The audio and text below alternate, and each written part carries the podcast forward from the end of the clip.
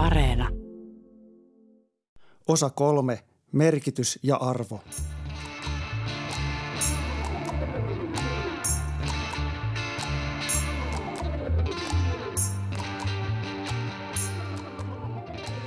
Me myös keskustella seuraavaksi siitä, mikä on meidän rooli tässä uuden sivilisaation luomisessa ja mitä arvoja me halutaan siellä vahvistaa. Luetaan taas. Hieman hämmentyneet tunnelmathan tässä varmasti kaikilla on. Uudet planeetat on valmistumassa ja meidänkin siirtymävaihe sinne alkaa ihan lähikuukausina. Samaten kaikki varmaan tietävät sen, että tämä muutos on paljon syvempi kuin me alun alkaen kuviteltiin.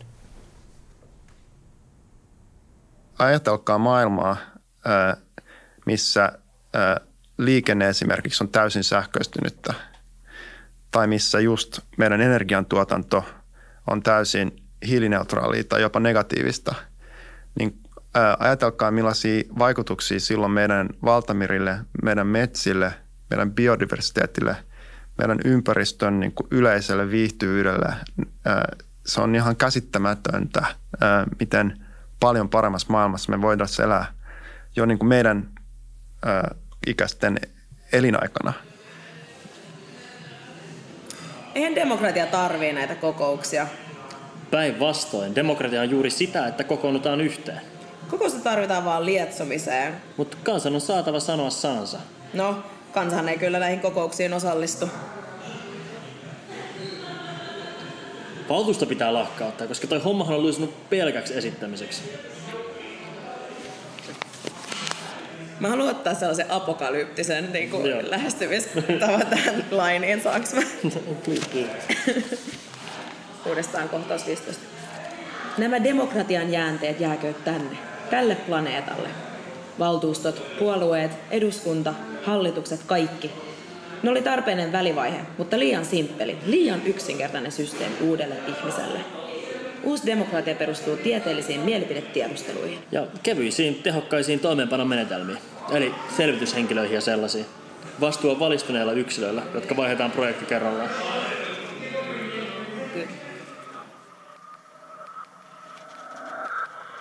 Mä oon edelleen puheenjohtajana. Yes.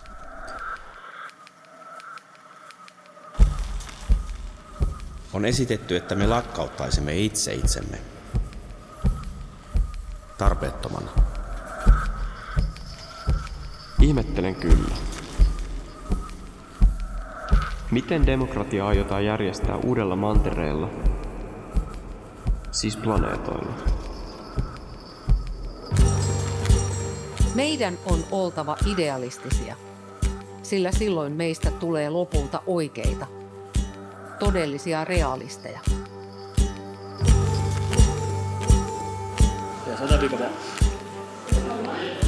Kohtaus 16. Meneekö tää nyt läpi? Meneekö? Niin, jos eriäviä mielipiteitä ei esitetä, niin päätettäneen.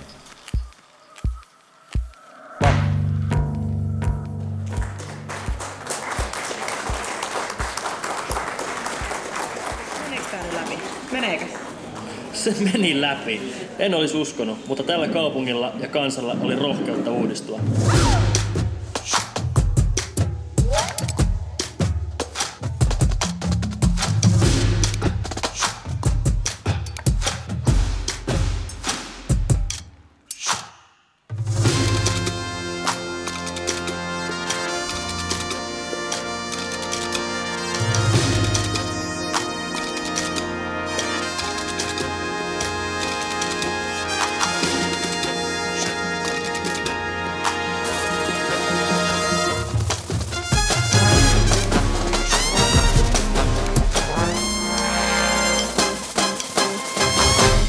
Hyvinkin paljon ihmistä voisi, voisin kuvitella, että voisi samaistua tähän ajatusmaailmaan, että ja, ja, hyvä viba kuitenkin, että ei mennä liian otsarypyssä eikä saanata ketään kellekään, että tietäisi jotain paremmin, vaan tämä on, elämä on tällaista. Lähdetään nyt kerrankin niistä hemmetin arvoista. Muistanko oikein, että sä oot puhunut tästä joskus aiemmin? Ei kun oikeesti. Puretaan ensin se arvo, eli mitä se oikeastaan tarkoittaa ja miten se eroaa merkityksestä. Investointipankkiirin ja siivojen merkitys systeemille on aika erilainen, vai mitä?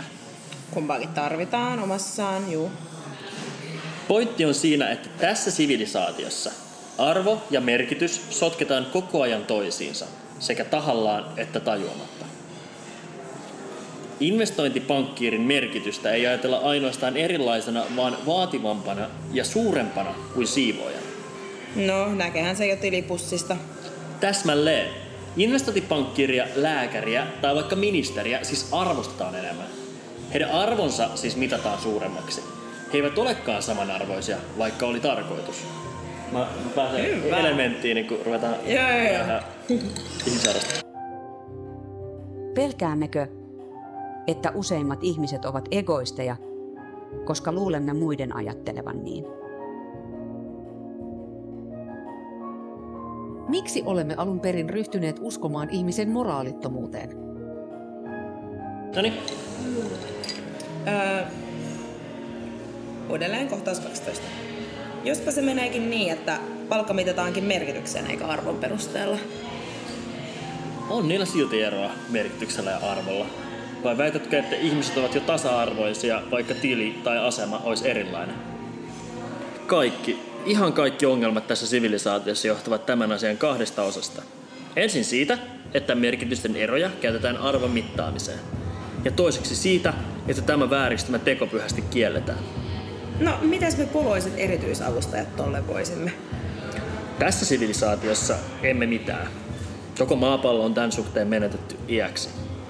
Toivo onkin siinä, että tästä mitään ei tarvitse kuljettaa uusille planeetoille.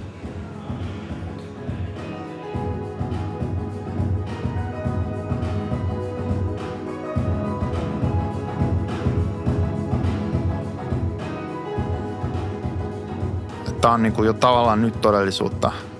Nyt tästä vuosi kaksi eteenpäin, ää, miten nopeasti se kehittyy, niin kyllä me tullaan niin kuin, ää, se tulee ihan mullistaan tämän, miten me ää, ihan ollaan vuorovaikutuksessa meidän laitteiden ja ää, niin kuin toistemme kanssa.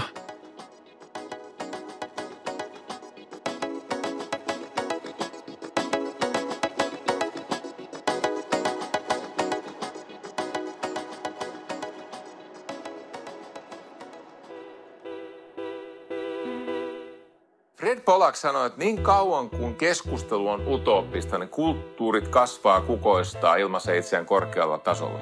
Se on ylevää, kohottavaa. Tulee tilanne, jossa se keskustelu kääntyykin dystooppiseksi. Synkäksi, murheelliseksi, ihmiskuvaltaan ankeaksi, pessimistiseksi ja dystooppisten keskusteluiden kulttuurit lopulta luhistuu, rapautuu, katoaa. Onko valmista? Onko valmista siis? On, on, on. Joo, joo, selvä. Sivu 37, Otto 1. Ilta myöhä. Aurora, tämän isä ja isoäiti ovat kokoontuneet syömään iltapalaa etäyhteyden avulla. Mä keitän vielä kupin teetä. Milloin ne risteilyt planeetoille alkaa? Ihan kohta, mut jonot on jo aika pitkät. Laita mut jonon ohi kiireellisenä. Mä haluan ehtiä nähdä millaista siellä on.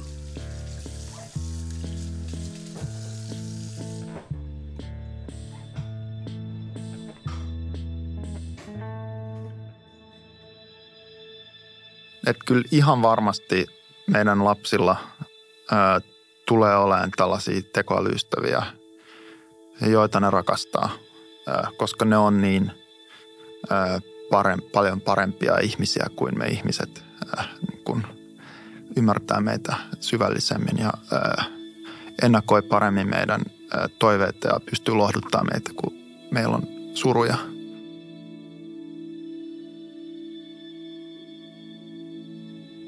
Koska pelko kahlitsee ihmistä, häntä kiinnostavat ja puhuttelevat enemmän katastrofit, onnettomuudet, murhat ja erilaiset uhat kuin muut asiat. Monet käyttävät hyväkseen tätä ihmisen kahletta pelkoon. Tätä moneutta sanotaan mediaksi. Jos journalistit kertoisivat lentokoneista, jotka eivät syöksyneet maahan, tai viljasadoista, jotka eivät tuhoutuneet, he menettäisivät pian työpaikkansa. Jutut vähittäisistä parannuksista pääsevät harvoin etusivulle, vaikka ne olisivat dramaattisen suuria ja vaikuttaisivat miljooniin ihmisiin. Kulttuurin voimakkain rakenne on uhri. On olemassa ihmistyyppi, joka loukkaantuu siitä, että antaa toivoa. Mutta miksi juuri hyvät uutiset näyttävät provosoivan ihmisiä niin paljon? Kumpa ihmiset haluavat perustavasti? Sitä, että maailma pelastuu vai sitä, että maailma tuhoutuu? Vältä uutisia. Uhrirakenteita toistamalla ja pelkoa polttoaineen käyttämällä estetään ihmistä näkemästä toivoa ja uskomasta siihen. Nyt uhreina nähdään eläimet, luonto ja maapallo, vaikka ne voisi nähdä selviytyinä.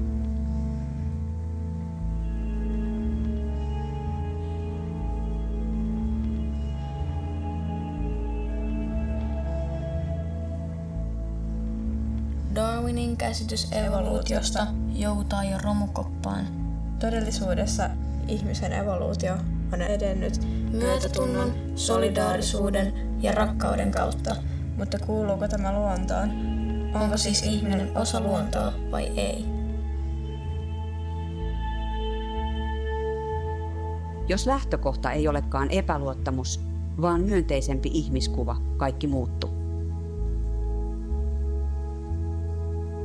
Ihmiskunta, tai osa siitä, on huolissaan tulevaisuudestaan – kaltaiseni romantikko tuo esiin, että kun meillä on tämä antiikista asti osittain säilynyt kulttuuri, niin olisi todella kurjaa, jos kaikilta näiltä vuosilta sensuureilta, tulipaloilta ja arkistointivirheiltä selvinnyt kirjallisuus, jota niin tärkeänä vaalimme, minäkin omassa kirjahyllyssäni katoaisi joskus lopullisesti.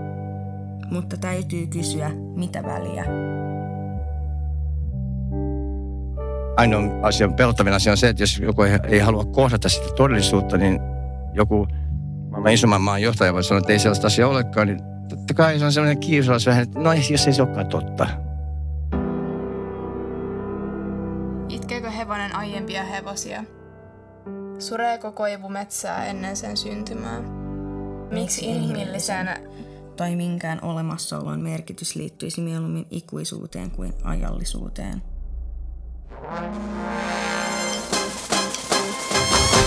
Kaikkien pitää tehdä jotain. Ei tätä nyt muuttaa elämässä täysin, mutta jotain pikku, pikku teolla voi auttaa asiaa, että mm. on sitten tuleviakin sukupolvia tämä ihana planeetta, mikä meillä on ollut tässä käsissämme.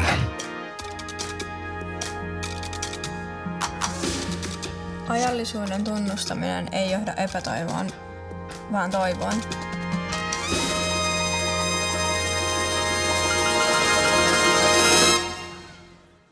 Ajallisuus on merkitys.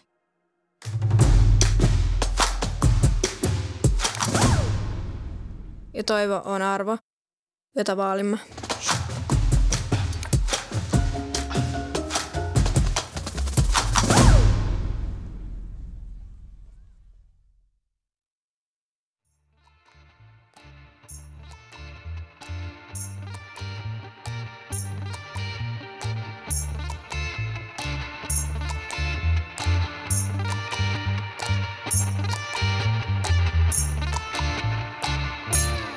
Esiintyjät Aava Nevanlinna, Aale Rinne, Arne Rinne, Seela Rusanen, kaksi poliittista erityisavustajaa, työryhmä.